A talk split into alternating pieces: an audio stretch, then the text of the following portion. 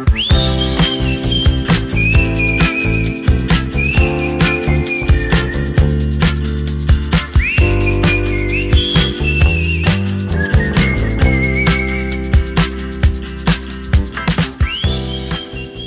have a recording. I'm going to close my door. All right. This is a low energy start to the pod. It's not. It's not. I need Okay. access. You got to give me access. Access to what? Oh. To the duck. Oh, hang Give me that sweet, sweet access to the duck. I have to. Oh, it's restricted. Anyone with the link. Don't Right, restrict refresh. me, Jamie. Refresh it now. It should work. Give me access to the duck. oh, here it is. Uh, have we begun? Well, I think we've begun. Okay. Oh, God. well, it can only go up from here. We can only go up from here. Good morning, Jamie. Good morning. Welcome back, everyone. I feel like my gain is too high. What is happening? No, you sound fine. You sound Okay, fine. Okay, good. Um, yes, it's been a couple of weeks. Probably It's been longer. a couple of weeks. I, I've been really busy.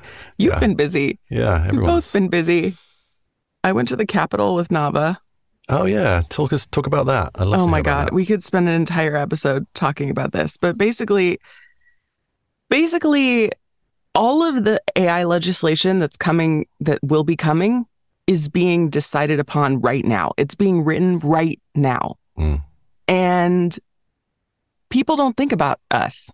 Like the voice actors are not automatically something that people are like, oh, we should probably protect those people. um, uh, oh, there are people that make a living with this. Um, and so, and then also Tim and I, and, and, and also Matthew um, Parham and Cissy Jones and Zeke Alton, um, we have kind of, I think, become just just by doing a ton of meetings and meeting with CEOs and being a part of the conversation all the time, we've become very knowledgeable about synthetic voice and dig- digital voice stuff. Yeah. And um, so I feel like if if they're going to talk to anyone about this topic, we have a lot of knowledge to share, and we're really good people to to talk to. Uh, so we want to be there, and uh, they want to hear from us, and they want to know what we want, and they want to know what we're okay with. Um, and they want to know what we're absolutely not okay with. So we went to the Capitol. We had 12 different meetings with uh, different Senate and, and Congress people offices. That's the correct term for it, right? Congress people offices. I can tell you're a professional. I'm really good at like Washington stuff. no, we met with with representatives and senators and their staff and literally sat in the room with the people who are the ones that are writing this legislation. And so it was it was incredible. It was really amazing. I it was um it made me very hopeful. None of them said no, we don't want this. Every single person said yes, we need to do this. Let's let's work on it. We want to talk to you more. So that was really good. But the other side of the coin is that all of this is super expensive Mm. to fly us out to DC to um, we hired a we hired a company to help us kind of get into the offices of these people. Um, we uh, have lawyers, we have you know all kinds of things happening, and it's extremely expensive. And Tim and Matthew and um, I mean the whole board actually works for free. We have one paid employee because we absolutely needed a paid employee, and that's Matthew but we're all taking our time to work for free and and we love it and it's necessary and wonderful. Or not to mention, this is time when you're not working as well. It's time when we're not working. It's time that I'm putting off my clients and like honestly shout out to my management team, shout out to my agents um and many like so much thanks and love goes to my family Mm.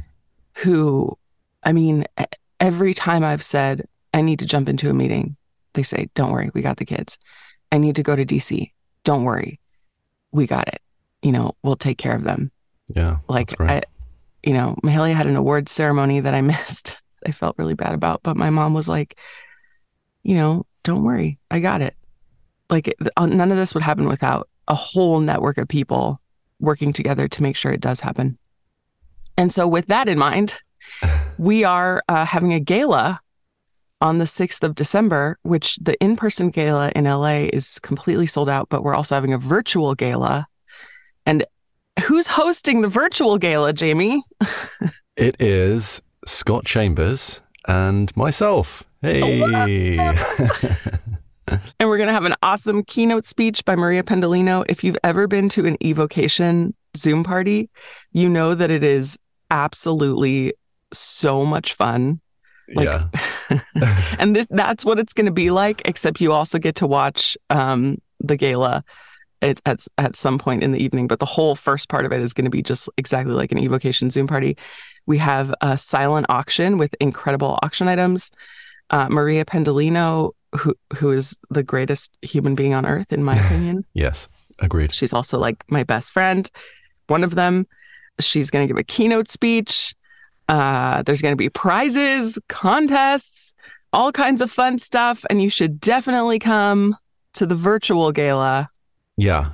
And to get tickets for that, in navavoices.org, right? That's the website. Yeah, you can go yeah. on the website and, navavoices.org. and, get, and get tickets there. Or you can follow Nava on Eventbrite and you'll see our events there. And also, as um, I think there's been a sort of movement happening about this, if you'd like to donate to Nava, you can go to navavoices.org and there's a donate button on the homepage. Just click on that. And uh, if you'd like to support the work that Carin and Tim do for free, let's remind everyone, ease that burden a little bit, you can by donating. And that would be very, very helpful. And, you know, a little bit self serving too, if you're a voice actor, you know, helps to advocate for all of us. So, yeah, great use of your money and it's a tax write off. I was in the car with Mahalia, who's six, and she said to me, Mommy, why do you work so much? Why are you always gone? And I said to oh, her, no. and, and I said to her, I'm doing it now so that I have a job. yeah. So that I have a job next year and the year after, and so that we still have our house, and so we can still go to Disneyland, and so we can, so we can yeah. still do all the things that we do because it needs to be done. And she was like, "Okay." yeah, she's totally fine with it. She's like, all right, fine, that's fine. All right, got it. What's for dinner? all right, cool. Um, right. So this episode is part two of our questions on etiquette and business practice. And uh, we left last episode on a bit of a cliffhanger. Oh, a cliffhanger. That's right. Steve Worsley's cliffhanger. Um, so um, wait, wait, wait, but we have to we have to uh, cue the music. Oh God, yes. Okay, here we go. Here we go. Cue the music. Lady Carin and Lord Jamie's School of Business Etiquette, Part Deux. oh, it's so classy. I can't handle it. okay, let's dive in. I All made right. it more classy by adding the French too. Yeah, Just yeah. I don't know if you got that. oh, I noticed like Hot Shots.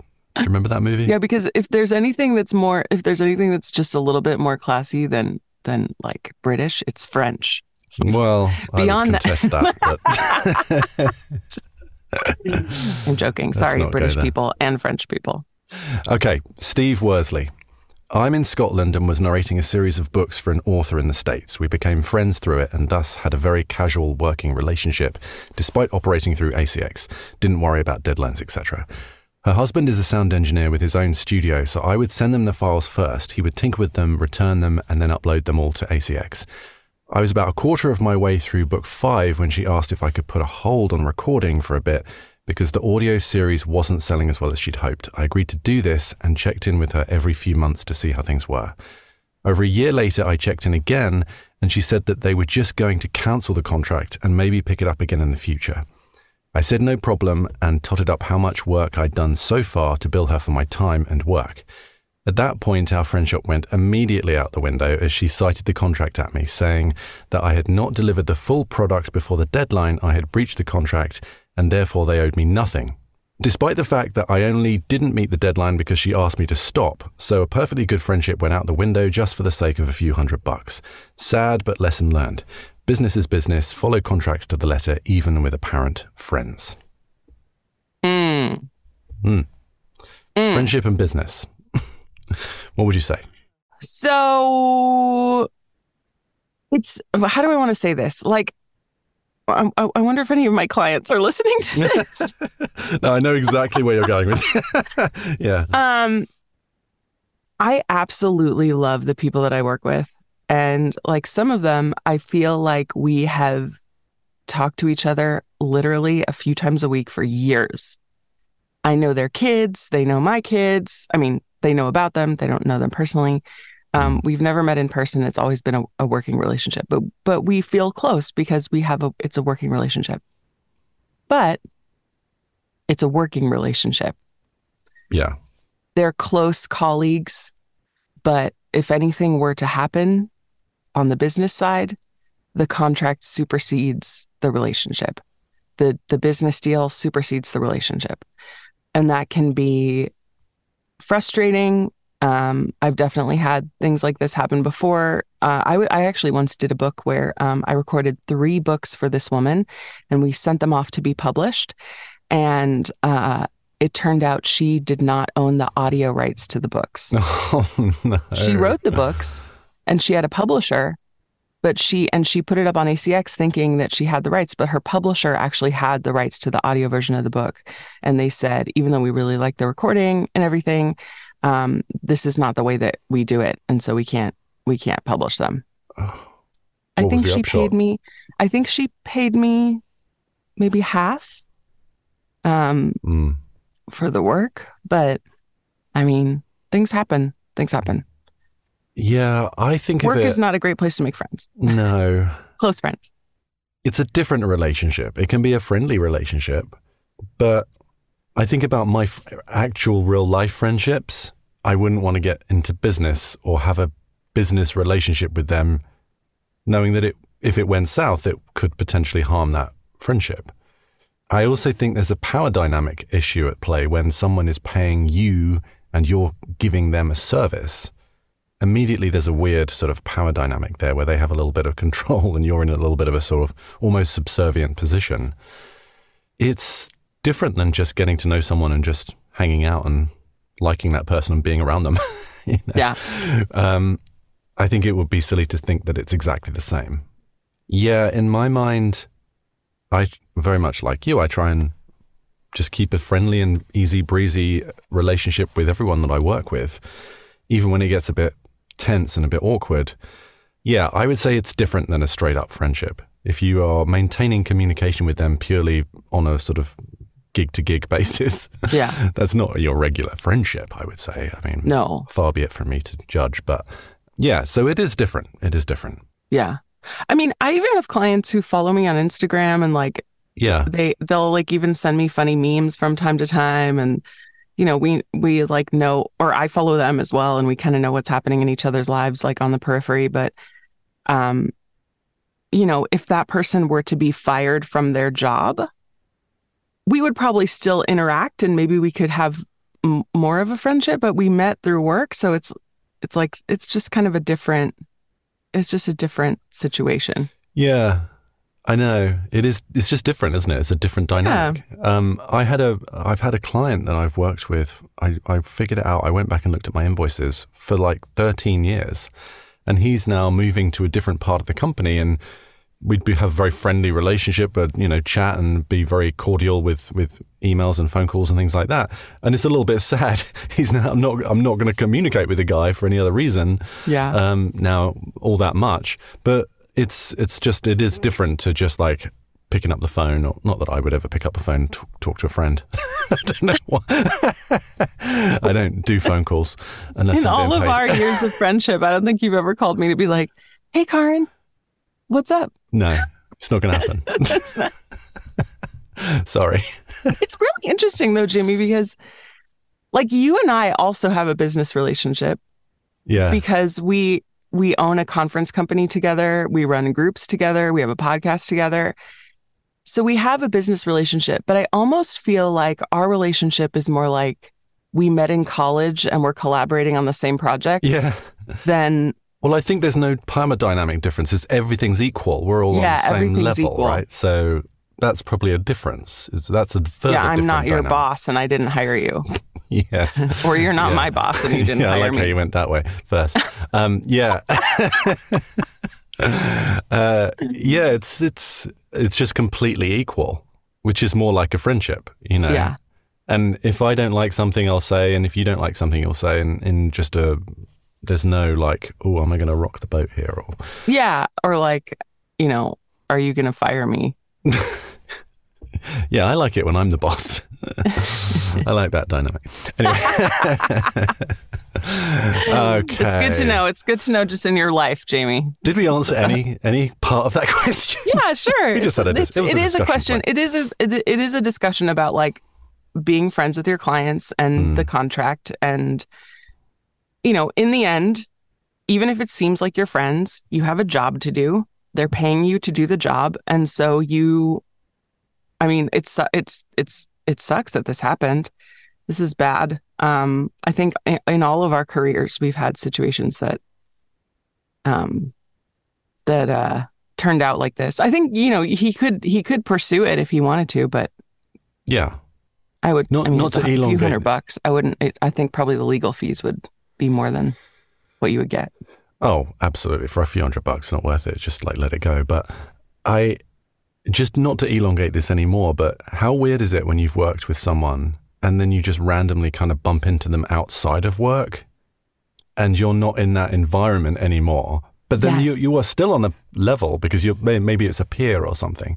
I always think that's a bit odd. It's a weird thing. We're like, oh, we don't have work to talk about. What are we? Oh, nice shoes. I don't know. Hi.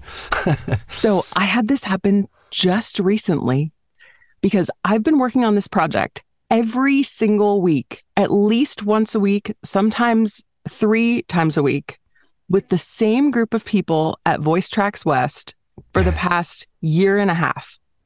And I was just at Game Sound Con, um, and they needed an urgent pickup for this project. And I was like, I'm sorry. I'm like, I'm in LA. I'm not near my home studio. I live an hour away. You have to wait till I get back. And then I looked it up and I was like, you know what?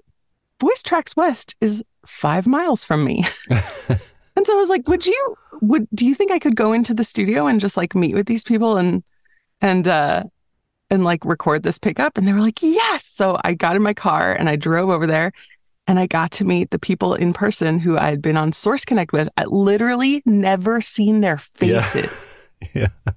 in almost two years, talking every single week Yeah. never seen their faces. And it was the strangest feeling to put a face to the voice and to like hug them and be like, oh, Yeah. it's like these are people I know. It is bizarre. It is so bizarre. It was so bizarre. We took a picture together. It was Yeah. great. and that happens more and more now with with the proliferation of Zoom and just everyone remote, working remotely. So this must happen all the time. Sure. Okay, do you want to read Ashley's Yes. question? Ashley McKay Fowler says, Here's a recent experience. What would you do if you booked a job through one of your agents that had a set slash agreed to net to talent rate for this project? And then the client decides last minute to turn it from one spot to three spots for the same rate, but adjusted usage right before the session is about to happen. Well, I mean, This happens all the time. Yeah. Jamie. I mean the, the the key thing here is the the usage was adjusted. The session is a session and usage is usage. So if in the session you're doing one spot or you're doing three spots, you know, it's a spot, it's a it's a commercial. So I ain't gonna take much more time, right? Just do the extra time. If the usage is adjusted to reflect the fact that it's now three rather than one, to me, I'm like, that's fine if it was like an industrial and you had way, way, way more copy and it was going to like really elongate the session and especially beyond the time you'd agreed to, that's a different kettle of fish. But for this, that seems fine to me. I don't know. What do you think? So if I were in this situation, uh, which has happened to me many times, where they're like, "Oh, great, we want you to do this 30 second commercial," and then you get there, and then they're like, "Oh, we from this 30 second commercial, we have two 15 second cut downs with different lines in them." You know, so we're just going to have you also record the 15 second cut downs. And I haven't heard about this at all. Like, this is brand new information to me. I text my agent immediately. In the session, I would not make a big deal about it. I would say something like, "Oh yeah, that's fine. Great. Okay, I'll have my agent reach out and can, we can figure out what the rates are for that." That's it. Do your job, be in the session, do the work, contact your agent, have them work it out after the fact. If you're not working with an agent, and this is a, a job that you book directly, um, I would still do pretty much the same thing, except I would say, uh, "Oh, okay, great, awesome. So um, it's a 30 second and and and two 15 second cut downs. I don't think that was in the original job description, was it?" And then they'll be like, "Oh, yes, it was," or "Oh, no, it wasn't." Um, you can say, "Okay, well, we can record this now, but let's talk after the session to figure out what the rate is for this." Because, but she said adjusted usage. So they have acknowledged that it's now a different product, essentially, right? Because it's they've paid the session, they've they've agreed to the session fee. Uh, well, I'm just assuming that's the case, actually. Yeah, yeah. So you're so so then I guess what the que- what is the question? Is the question should be should you be paid more of a session fee if it's yeah, more I spots? think. Well, I, I don't know. I think that's what she's saying. Here's a reason. What would you do if you booked a job through one of your agents? Has a set agreed to net to talent rate for this project? Okay, so a set rate for the project as a whole, Mhm. and the client decides at the last minute to turn it from one to three spots, but for the same rate, but with adjusted usage. So like if it's a thousand dollars, let's say, just for the sake of it, it should probably be twenty five hundred dollars, let's say. But we'll just for the sake of it, we'll say a thousand dollars. Um and they want it for a year.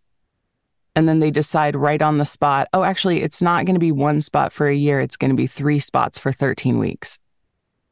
That's definitely a phone call to your agent Yeah, and or or, or a text immediately to your agent or tell them okay um, let me let me think about that we can do the session and then let's talk about the rate after Mm. after the session like in my opinion the most important thing is be be pleasant be easy to work with get through the session give them exactly what they want and then work out the details um, of how much you're going to be paid and everything yeah, offline without signing a contract.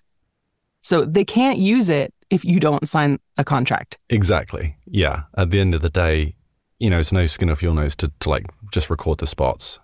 It's their fault that they did this last minute, so they're the ones going in with a certain amount, a level of risk into Yeah. the session, knowing that well, let's hope she agrees to this. Yeah. um, And then Yeah. that also brings me to another point.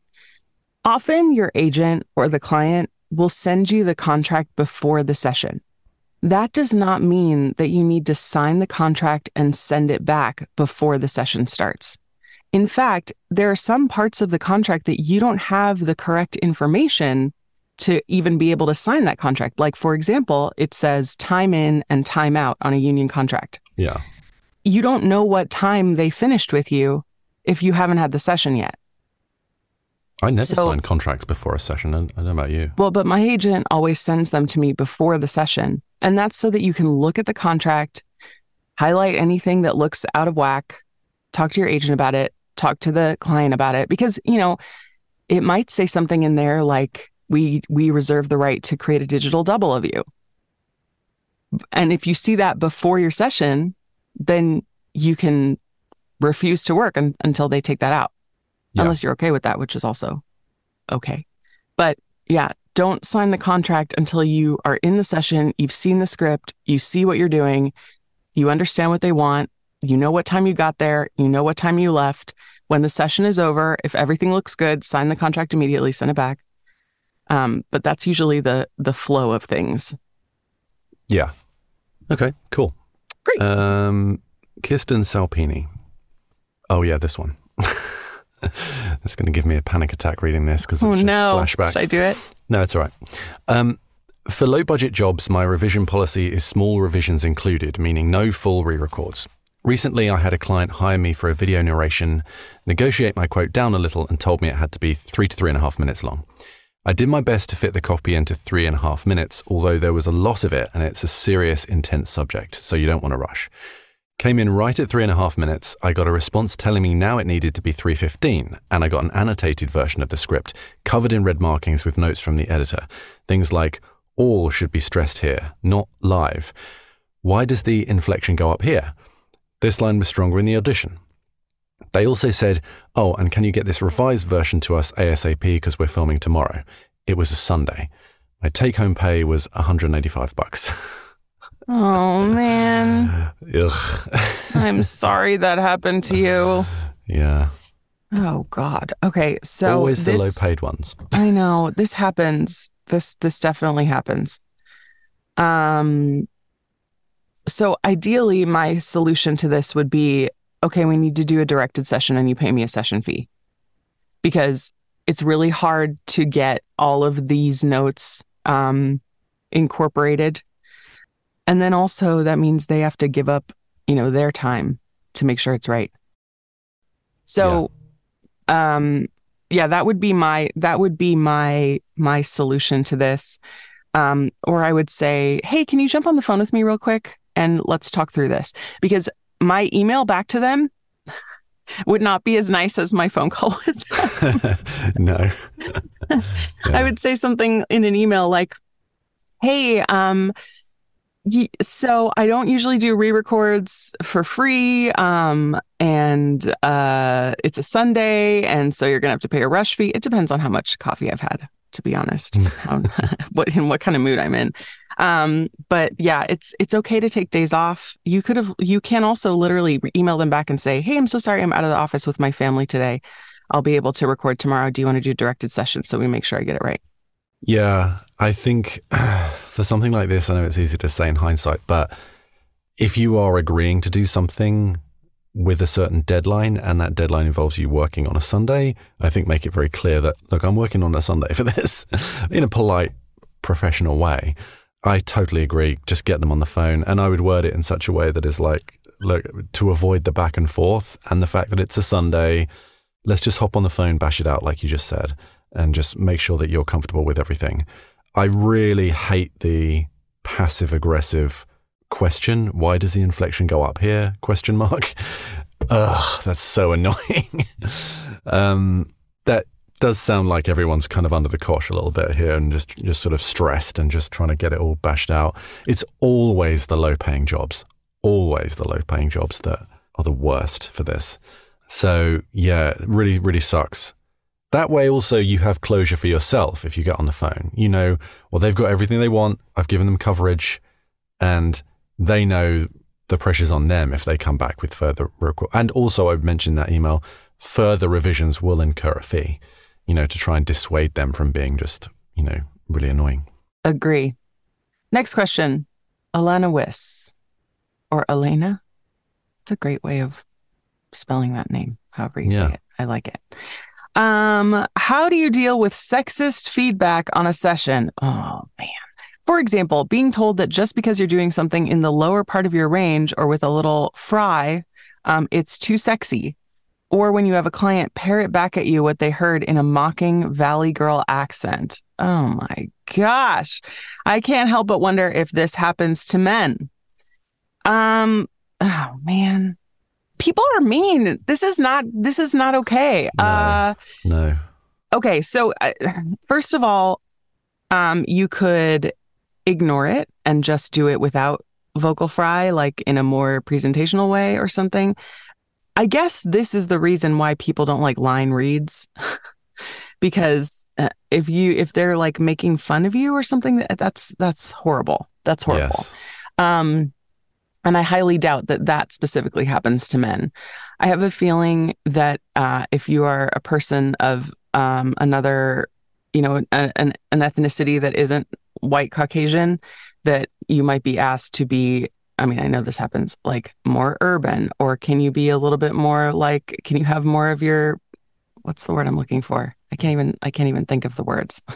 Proper. Proper or more. I used air you know, quotes when I said that. yeah but that's not okay uh, i would just try and and do your job or or i would even maybe make a j- joking comment like oh Mm. well I wonder if you'd say the same thing to a man. Yeah. um, so that they kind of get the idea like that's really not okay. Um, and then like you're we the said in the last episode. Yeah, and- exactly. it's so impossible to deal with. Like we said in the last episode, often you have to deflect unless it's really out of hand, and then you got to be, you then you have to be direct and serious. And there can be consequences after the session. Like you could Yeah, just sort sure. of, I mean, I'm not just saying put up with it, but if some, you know, if it's a short session, it's easier than if it's a long project. But after the session, you can say, look, this guy was inappropriate. And maybe if you have a manager or an agent, they can sort of take that to the company or to the to the um, HR department of that. I don't know. I, I don't know. It's uh, the question. I wonder if this happens to men. Well, it hasn't happened to me. The closest thing is this is quite funny. It's quite funny whenever this happens. Is if I'm getting a line read from someone and they start reading the script and they put on a faux British accent and then just they just give up three words in and they're like, "Oh God, this is awful." it's really funny because they're like, "Is this offensive? Oh my God, what did I? I'm terrible at this."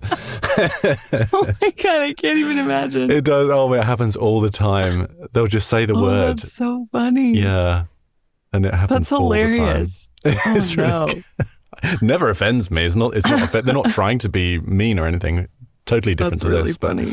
yeah. Um, but if you want to sound less sexy in quotation marks, uh, so I guess what is sexiness? Like it's a little bit sleepy, it's a little bit like lower in your register, more relaxed, a little bit vocal fry. So do the opposite of that. So if they're saying something is too sexy, I mean, I'm sure I'm sure Elena knows this, but you know, for anyone who doesn't, who who is newer to voiceover and wants a quick fix, just you know, bring it up, have more energy. Think of it as like being a little more happy, just that touch more happy and less um, under energized and and uh, sleepy sounding, I guess, with less vocal fry. Uh, just playing devil's advocate here. I mean, if you got feedback when you were delivering a line and it was, it sounds a little sexy, can we try and do this? Is that fair feedback? Just if it was just delivered matter of factly like that rather than in a Um, mocking way? Yeah, I mean, I, people have definitely said that to me before. You know, Mm. that sounds too sexy. We want it to sound more like a TED talk. Yeah. Yeah. you know um and and those are two very different things and i have a good idea if they say ted talk what they're what they're looking for and if they say you know because i do beauty products often if they say we need it to sound really sexy i know what they're i know what they're looking for as well Hmm. um but i think it's different when it, it the delivery is really important. Uh, The way that they the way that they give you that direction was what Yeah. I mean by delivery. The way that they deliver their direction is very important. If they're like, oh God, it's just like you're just way too sexy. That's different from, you know, it's it's a little too sexy. Like, is there a way we can just up Yeah. the energy? Just up the energy a little bit. If they give you something beyond just you're you're too sexy. um If it's meant in a critical way, like, uh, I mean, it is critical if they're like, yeah, it's not quite right. But if it's like, there's sort of an eye rolling kind of, oh, too sexy, you know? yeah. Yeah. But I suppose men could be. I feel like everything Matthew McConaughey says is like a little bit too sexy.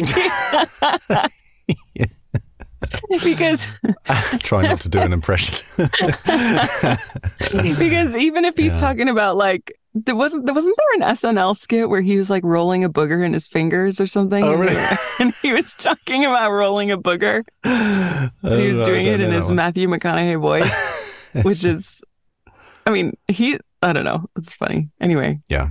Yeah, it's really about how the how the client delivers that phrase to you, uh, del- delivers that direction to you, and if they're being a jerk, then you give them back either jerk energy or overly positive. Yes, I will do whatever you ask me, and don't be a jerk to me. Energy, yeah. You- dealer's choice. yeah.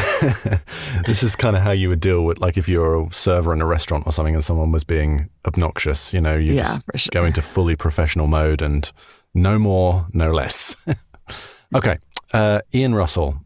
I love this Let's question. discuss. Oh, D- Ian says we can it. Discuss. wanna Go ahead. Go ahead. Go ahead. Go ahead.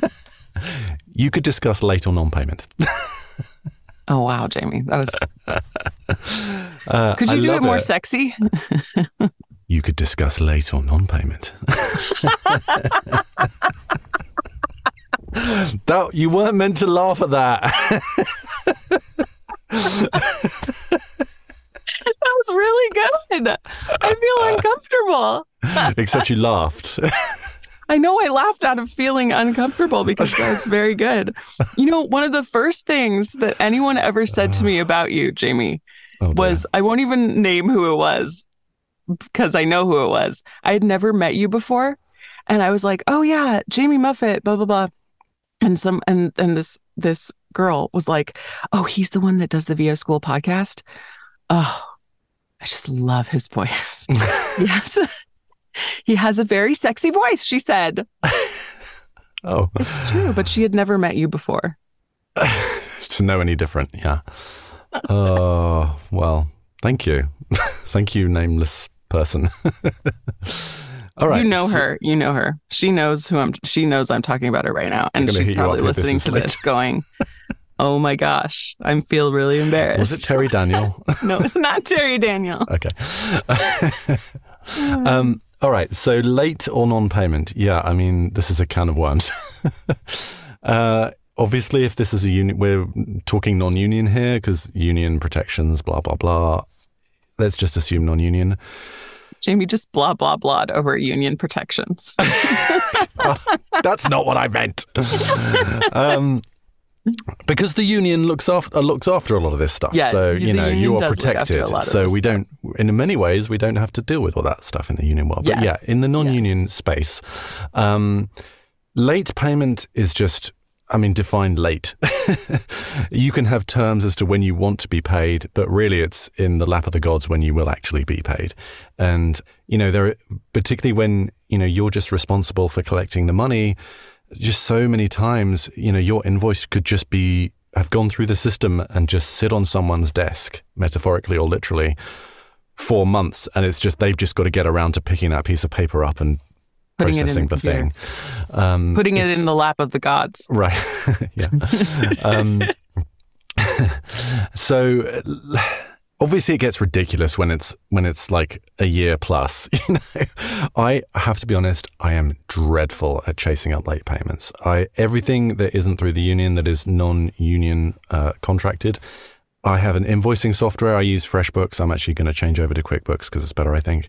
And it obviously keeps track of all the invoices that I've sent and when I sent them and when they were due and all this kind of stuff. And every now and again, I'll just go, okay, I just really need to go through the three month plus folder of, mm-hmm. of invoices and just, you know, I'll be I'll be honest. Sometimes I a payment has come in and I missed it and I just haven't registered it for some reason. It didn't get registered, and so I'm never quick to assume I haven't been paid. So then it's just a sort of case of digging, you know, looking through PayPal, looking through my bank statements and stuff. And it's a pain in the ass if you're not really on the ball. And then if I don't find it, then I'll shoot them a, you know, a sort of polite, short email saying, sorry, just following up on this invoice. I don't have a record of payment. Could you look into this for me? Thanks very much. Super, super quick, super easy. Non payment, that has happened to me a couple of times, but they were all in a country far, far away. Mm-hmm. and there was sort of no chance of me getting that. I just gave up on it and it wasn't for tons of money. So I'm like, sucks, but I'm not going to waste my time thinking about it. And unfortunately, that's that's the reality. Sometimes it happens. That's not to say you just give up if someone decides not to pay, but in certain situations, are you really going to chase someone down? You know, seven thousand miles away. You know, when you have no connections to that country. I don't know. It's there's there's a lot of nuance to it. It really it depends on the project, depends where it originates, depends on your relationship to them. Has the company gone out of business and everyone's just effed off? You know. Yeah. Um, I don't know. What do you What do you think? Uh, yeah. So it, so first of all, let's just say what is common. It is very common for a company to have a 15 day, 30 day, 60 day, or 90 day remittance policy meaning you send them your invoice, they process it, and they send it out 15 days later, 30 days later, 60 days later, or 90 days later. 90 days is so stupidly long and it, it makes it drives me crazy, but that is standard in some companies. So if you haven't been paid for three months, For some companies, that's standard. Um, and you should, if you feel like they're not paying you um, in a reasonable amount of time, I would say 30 days is pretty standard, the most standard. When I look at my invoicing software, because uh, I also use I also use an invoicing software. I use Wave Apps that was recommended to me by the amazing Maria Pendolino, and I was just using paper and like sending PDFs, uh, which was a bad, bad, not good. Wave Apps is way better.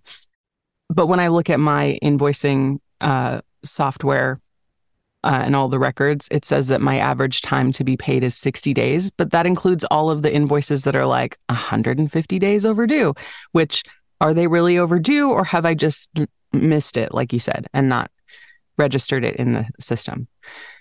So there's that. Uh, I have been not paid before.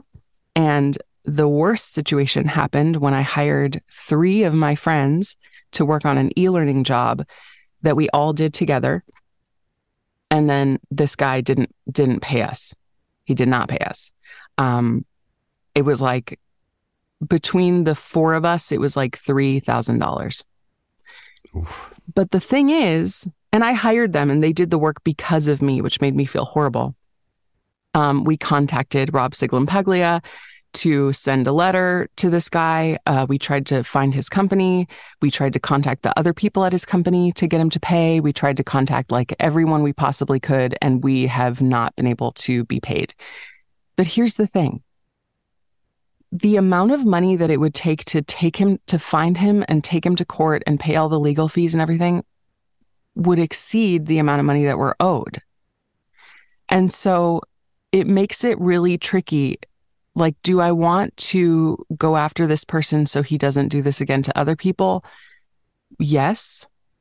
But do I want to spend my time and energy and money to get that done and then not get the money that I'm potentially owed?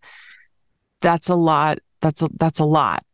And we already sent him a letter. Even just to send a letter was like, you know, a few hundred dollars. I've spent more time chasing up the payment than I did I've spent probably exponentially more time chasing up the payment than it took to do the job. So, and now it's been a couple of years. So, uh, I mean, I don't, I don't really know what to do beyond that. It's, it's awful. I'd be more inclined to do that if that was in this country, because if you win, and it's a pretty open and closed case, right? The he agreed to do this thing, you provided the service, he didn't pay. They mm-hmm. would then have to pay the legal fees, your legal fees, and the amount and then possibly compensation. So it might well be worth doing that. Yeah. But also the time and energy and thought that you put into all that is, you know, even then, is that still worth it? Like it's, it's difficult. It really is difficult, isn't it? You have to weigh that up, I guess. You have to weigh it. Yeah. How long does it take you to, uh, to send a reminder? If you oh, one second. No, no. I mean, like, how long do you leave it? Sorry. Oh, oh, oh. well, the good thing is if you use Wave apps, the reason why I said one second is that I can just literally click a button that says remind. And then yeah. I send a little email saying, hey, just checking in on this. I, I, don't think I've received payment yet. And it sends it from Wave apps, and it's really easy. Um, I typically give it 30 days um, oh. After 30 days, if I look and I see that it's an invoice that I haven't been paid yet, maybe maybe 60 days. It just depends on when I'm looking through and doing all my invoicing. Um, but as I'm doing all my invoicing, I look and see what's what's late, and then I just send little reminder buttons. But I also, you know, I do a lot of jobs with my agents. I do a lot of jobs with my managers. I do jobs on my own. I do jobs where I've been paid, uh, you know, a retainer to do a few, you know, as many videos as they want for, you know, six months or something. And it's never a ton. There's always a maximum set, but they can have up to that maximum for one fee. So my invoicing is all over the place and very different. Um, if it's through an agent or a manager, I don't have to send an invoice, they send an invoice. So keeping track of all my jobs and how each one has been paid and who gets commission on what and um, whether it's gone through they can pay with a credit card on Wave apps, or whether it's a direct deposit in my bank account, or whether it's a check in the mail, or whether they paid me on PayPal or Venmo, or all these different ways to be paid, is really complicated. And um, and yeah, so I I don't know, sixty days, thirty days. How do you keep track of your 1099 work and your sort of W two work? Um, because I, I don't do any W two work. Oh yeah, because you're a yeah you're a company, right? So, but for me, I have a master spreadsheet which is broken up into the 12 months of the year, and every gig I do, I put on that spreadsheet, even though I've got FreshBooks, because all of the 1099 work I, you know, even for podcasting production, all that kind of stuff goes through my FreshBooks, and all the other, you know, non-agent manager work goes through that too. Um, but I also have a master spreadsheet with every single thing that I, every single bit of work, so that I can keep track of every single thing that I've done. Because I have to say, even even working with agents and managers, sometimes sometimes gigs kind of go missing. Yeah. like I have I have to chase them up sometimes. Um, just human error. Like it's just Yeah. we're all human, so it just happens sometimes. So it even if you do something through an agent or a manager, still keep track of what you've done for sure, and just make sure you've definitely been paid. Because I've I've looked through, gone back through earlier in the year. I'm like, oh, I did that thing for so and so through my agent, and I still haven't got a check for that. And I called them up or sent them an email, and they're like, oh yeah, let me chase that up for you. So it's important to keep track of every single thing that you do, whether you are invoicing for it or not. Yeah. I um I used to do that. This is going to sound I don't know. I do on average 1 to 5 sessions a day. And it's all various things like this is a pickup session, this is this is a brand new commercial job, this is a a, a narration job, this is a job for an IVR system.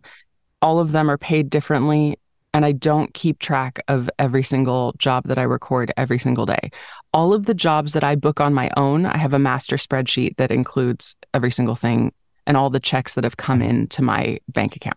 For the things that are booked through my agents and managers, I really rely heavily on them to take care of that. And that's actually part of what's great about having a management team because they really do a lot of hand holding for me and helping with my schedule and making sure that invoices are followed up on and even if i have things that i've booked on my own that i need that i need someone to to help me through i can give it to them and they and they take care of it for me so Mm. that's really the benefit for me of having a a, a, very involved manager um involved you know as much as i want them to be not more than i than i want them to be um but yeah it's it's uh it's it's complicated Yeah. complicated Just goes to show that, you know, everyone's system is different, everyone's brain works differently, and how it makes sense to you to keep track of everything or not. it's fine. But I would like to assert here very emphatically that my way is not a good way to do things. you should not follow my way to do things. well, you're making Jamie's it work. system is much better. like, let's just say that right now that my friends, Maria and Joey and Alyssa, if you're listening, they are so frustrated with me all the time when I'm like, I don't know how to do this. And they're like, Carin, we've been telling you this for four years. Can I just shout out Joey Shalio's uh, incredible work tracking spreadsheet that she shared with us at one of the evocations a few years ago? It is insanely awesome. Yes. I don't use it because it's just too advanced for my brain, but it keeps track of usage lengths. Uh, you know, it's it's a bit like a CRM, really, just but in a in a spreadsheet, and it's got all these like formulas and various other connections to other cells. Oh, it's just so cool. Uh, but it's Joey's just too much really for my brain. the coolest. Yeah. I, I have to say too, I was just at Mavo last weekend, and Maria and uh, and Alyssa flew into the DC area from where they live, and we all met there. And I hugged these ladies, and I I just burst into tears. Like I just. I love them so much. And Yeah. we laughed until we cried. We laughed so hard that we could not stop laughing. And Maria, like, was in hysterics, like literally like the definition of hysterics. She like entered another dimension. It was, it was good to hear. amazing. And it's so important to have friends like that. And it just Yeah. like recharged my soul. And I was so happy. So I love them. yeah, I out. love them too. They're awesome. Oh my God, we have so many more questions. Jamie, right. what are we doing? Uh, Bonnie's next. Bogovic. And then I feel like I haven't talked to you in two weeks, and this is, and so we're just like, Uh, Jamie, we're just catching up. Let's just catching up. oh yeah, we got to do questions too. There's so many questions. Um, all right, let's just do the first of Bonnie's, and then we can go on to Deirdre and Virginia. After Okay. that. All right.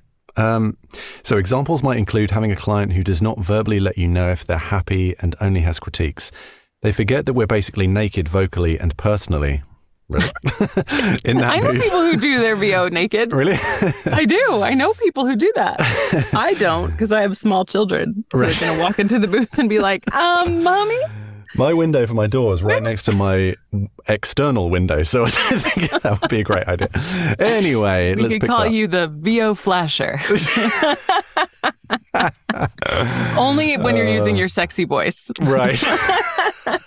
TMI, TMI, come on. TMI. Um, okay, so so we're in a dark room by ourselves, and to not have a director or client, stop it, and, uh, and to not have a director or client who knows how to direct you with proper etiquette, including taking the time to say that was great, followed by any notes, that can mean so much, and the absence of that can leave us feeling so down. Remember to encourage your actors, and if it's not going well, always say that was great or good before moving on instead of being negative the whole time. You go, Jamie. Um, yes, that would be great. that would, yeah. I mean, it's a mixed bag. I would say, I say it's a mixed bag, but heavily skewed to the most people are great. Um, sometimes you do get a shitty director, you know? I mean, that, that is just unfortunate, but it's true. Um, there are people, particularly in the business genres, that often don't do this kind of work. This is a very, this is exceptional in their week, month, year. They don't do this very often. So they're not used to that process of directing a talent. I think Bonnie's coming from it from a perspective of more maybe the character genres, so maybe dubbing, animation, video games, and things like that, where these are this is what they do day in day out, and there is very little excuse to be a bad director in that world because that is their job. They're, they're meant to, especially if you're you know you're bleeding your heart out on the mic and you know really going that extra mile. It can be helpful, and just a nice little pat on the back every now and again is is a good reward for for doing that on top of your financial reward.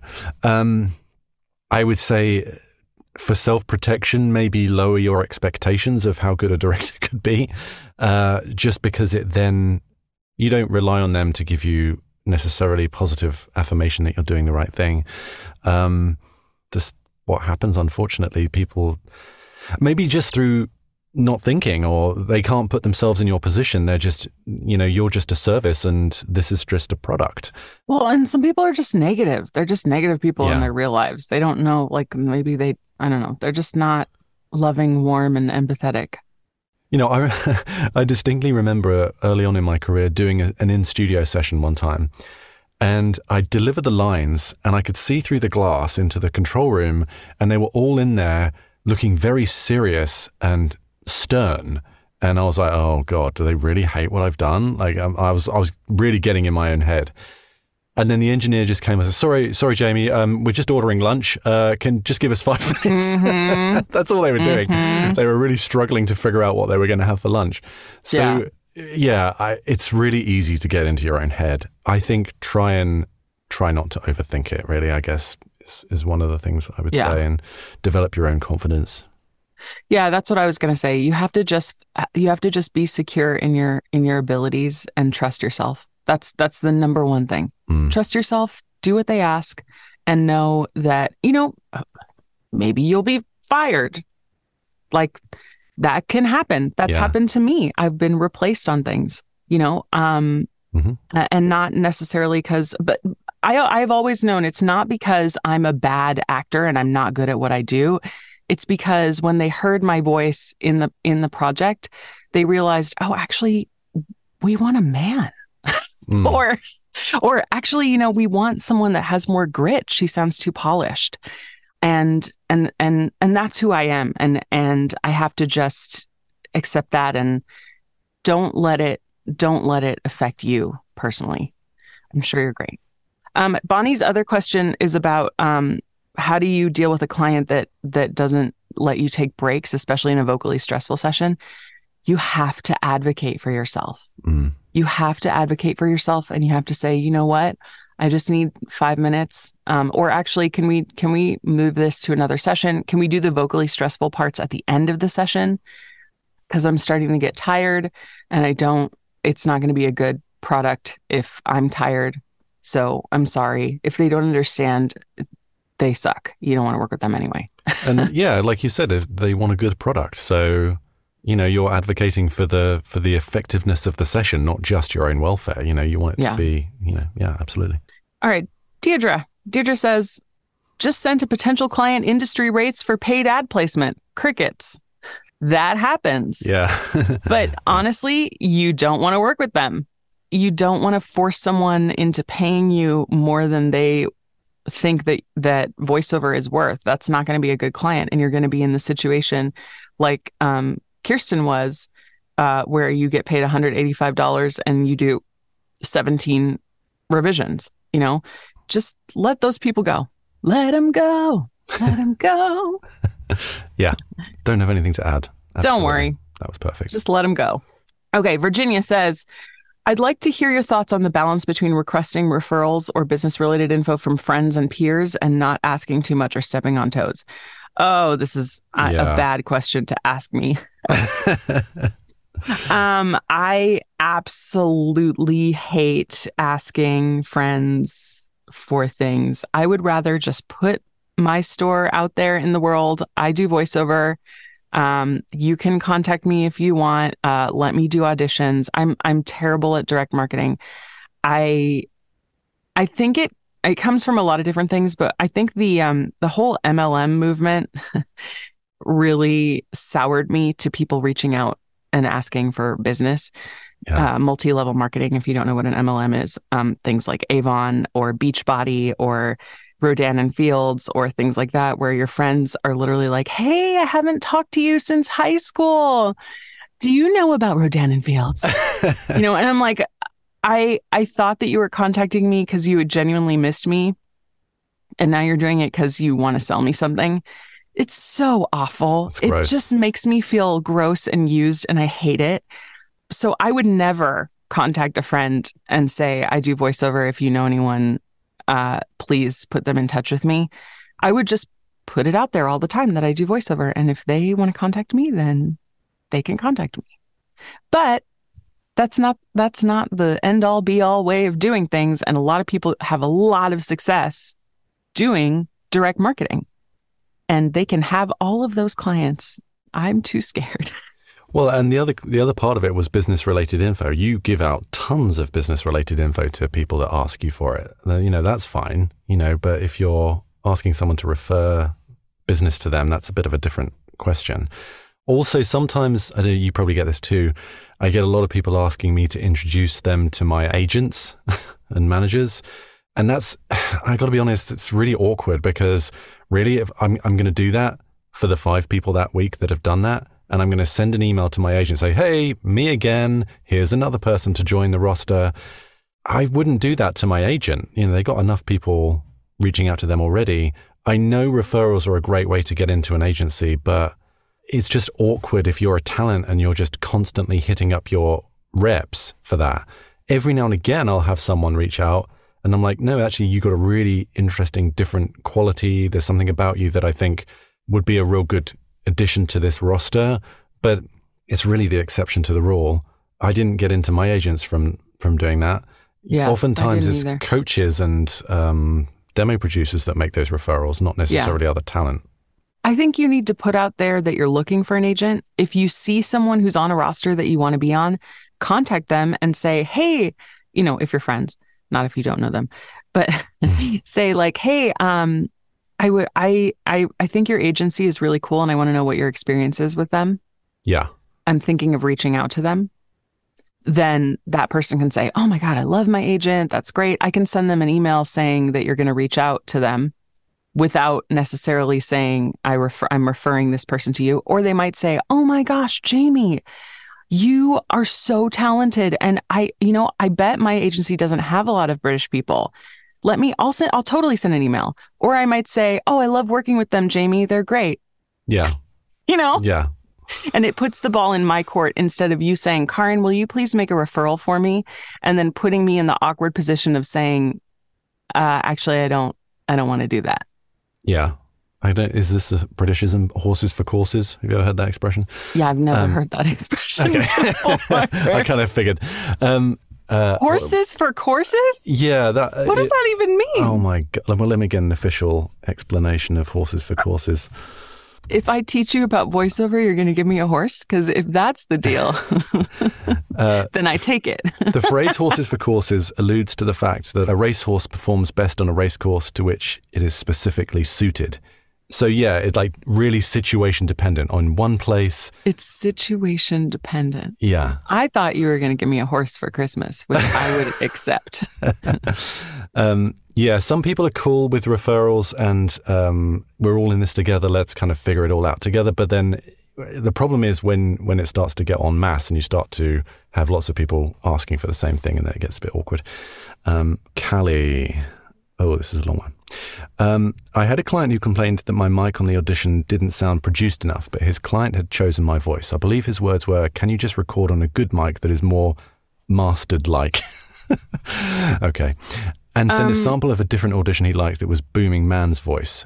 Okay, so uh, I'm gonna I'm gonna cut this question short and just say that you have I don't know what Callie's setup sounds like, so it's really hard to make the determination about this but but a great thing to do if someone is talking about the quality of your studio is to reach out to engineers who know what a good studio sounds like and know you know uh, what you can do to make your studio sound as professional as possible. I've never had a note like that. Um, so to me, anyone has. yeah, well, this is probably just a weird client. So yeah, that there's probably two two reasons why this client said this to you. One, they are weird and don't know what they're talking about. Two, there might be something wrong with your studio. And if it is option number two, then then I would say uh, contact a studio pro who will give you an evaluation of what your studio sounds like and how you might be able to fix it. I think I know what happened here. So I'm not going to read the whole comment here because it's quite long, but essentially she records on a slightly obscure mic, an AKG P420, which I'm not actually familiar with myself, which she loves the sound of her voice on and she sends it in and people love it. She also has a 416 and the engineer was requesting a, a more professional, quote unquote, mic. In that instance, he, I mean, he clearly doesn't know what he wants because he said more mastered like. so he doesn't know what he's talking about, clearly. But I have a sense that he probably is used to the 416 sound. He probably mm-hmm. deals with that on the regular. And anything that doesn't sound like that doesn't sound professional. Mm-hmm. So whether you think that 416 is better or worse than your regular mic, I would have just immediately switched to the 416, sent him that, and it would have probably made him happy. Yeah. Um, what she actually did was EQ it a whole bunch of different ways, maybe because she didn't want to re record it. But honestly, the first time I saw that comment, I would have been like, oh, just stick the 416 up, record yeah. it on that, and send that in. And whether you agree with it or not, I think that probably would have done the trick. I don't know for sure, yeah. but um, yeah, that would be my my take on that. You know what's interesting is when I was traveling, I, I forgot my headphones, and so I had to buy like some ch- kind of cheap. I mean, they were they were like uh, sixty dollars at the airport, which means they're probably like twenty dollar regular headphones, yeah. um, just so that I could hear my stuff back. And it all sounded awful. Everything yeah. I recorded sounded absolutely awful, and I was like, what the heck is happening? My setup never sounds this bad. And so, just to compare, I listened to some things that I recorded in my studio and it sounded exactly the same yeah. level of awful. Headphones can make such a difference. And yeah. if you're used to hearing certain sounds and certain frequencies in one set of headphones and you switch out your headphones and you listen to it, you can just think, oh my God, everything's changed. What happened? But really, it's just you changed your headphones. There's a set of headphones that everyone loves in this industry. I'm not going to call them out, but you can uh, call them out. Is it the is it the, the DT um, something the bio, beyerdynamic yeah the DT? Ones. I hate those bi- they, beyerdynamic ones too. Awful. They sound so boxy I and horrible. I think they sound horrible. Yeah, I don't like loves them. them. Yeah. And they hurt my head too. Yeah, they're, they're uncomfortable. But everybody loves them. Yeah. I know. I don't. And they don't fold up, so you can't travel yeah. with them easily. yeah. two stars for me, maybe three. All right, let's wrap it up. We got one more. Last one. Okay, Rachel, I was booked on a pay to play site, uh, one that everyone loves to hate, where reviews really matter. Uh, the job was voiceover narration on a video where they had used an AI guide vocal. It was super urgent that they wanted me to match the timing for the AI. I tried really hard to deliver what they needed against my better judgment. They didn't ask for revisions, but just gave a terrible review score saying it sounded like AI.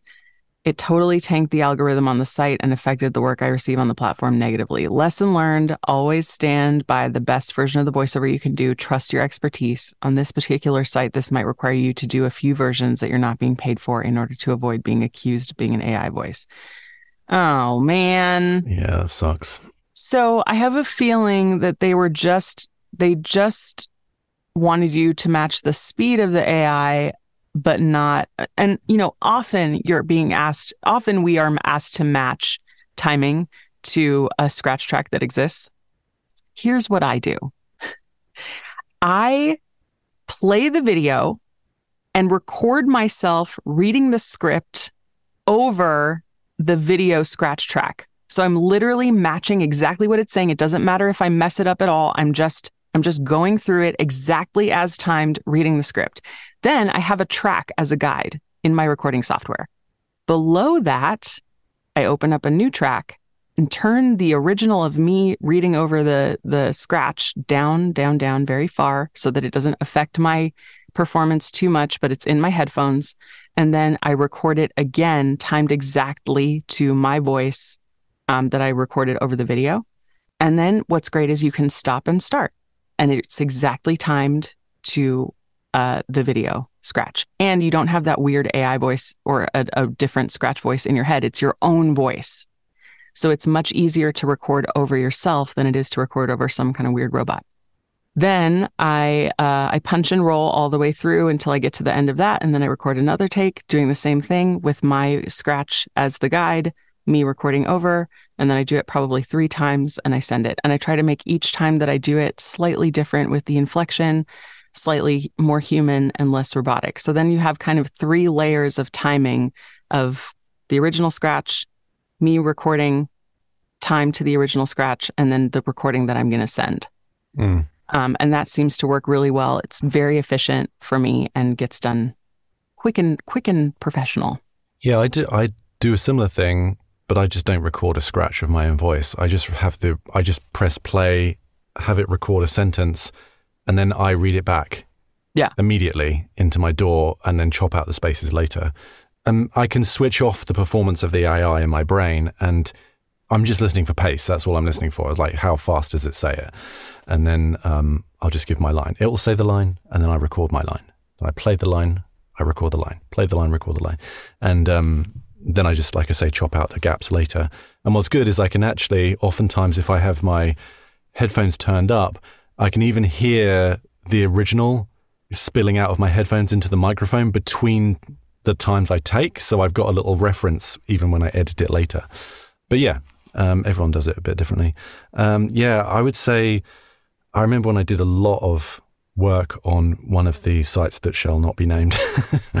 uh, I was obsessed with keeping my score and ranking high. Obsessed. So I would go above and beyond. I just did not want a negative review because I'm like, yeah, this mm-hmm. is going to tank my.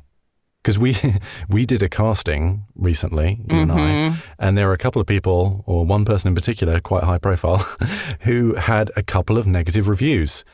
And I really zeroed in on those, and we were like, "Oh, wow, okay." Yeah, everyone has five stars, but this person has four stars or three and a half stars. I know, Why? weird. So then yeah. you go in and look at the the comments, and then it really plants a seed of doubt. It's like when you're looking for a restaurant or something, and then you'll see, oh yeah, there was a fly in my dinner. Maybe not that one, you know. So yeah, I mean, you got to be careful when you're relying on one site to get a lot of your work. You know, one little thing like that. I think you can contest them I think if it's really unfair or it was, you know, I think you can get them taken down if they're not right. Uh, I think it depends on the, which site it is and, and how they work. But there's that. But yeah, it's difficult. Okay, we did it. We made it. Got to the end. I can't wait to see what this AI summary is going to say. oh my lord! Discussion. But yeah, Um, we have uh, some announcements to make this week about Vocation Costa Rica. yeah. Should we announce it now? Oh yeah, why not? Let's just do it now. Okay. Well, as as has been announced on social media, Vince and Kelly Labica are expecting a baby in early April, and so they are no longer coming to Vocation Costa Rica, which is the best reason not to come to Vocation Costa Rica because they're having a baby. it's great. So we have two replacements that are some of the best women in the industry. I am so, so excited that they are coming. Um, and I guess I'll just tell you who they are. We have former now Disney casting director um, who ha- has just opened up her own casting company and coaching company, Kristen Paiva. She is amazing and awesome, and she will be in Vocation Coast at Vocation Costa Rica to talk to you about all things animation and casting and uh, things from the business side of that part of the industry. And then the woman who literally wrote the book on the business of video games, Julia Bianco Scheffling, is coming. Casting director, coach, amazing per- human being. We absolutely love her, and she will be there as well. And we are so, so, so excited. There are only 10 rooms left. Fewer So than that, I think, you- actually, Carin. Yeah, maybe less than that now. So if you want to come to Vocation Costa Rica, get your ticket and your room now because it's November. The conference isn't till April, but we have a feeling it'll sell out uh, soon in the next few weeks. Yeah. So definitely come, vocationconference.com. Love that. Well, That's it. that's it. Yeah. Uh, we did it, and it's only like what an hour and a bit later. So we we made it It's fine. happen. We made it. We made it, and we we have had a busy couple of weeks, but hopefully we're going to make these a little more regular. I know we always say that, I know. but we'll we'll be doing I it. really want to do one on in-show narration, Jamie. Can we do that? Yeah, we both do a ton of it, so we should Yeah. we should do that. So we'll do we'll make Let's that the that. next one. Yeah. Okay, great. All right. Thanks everyone. See you next time. Bye.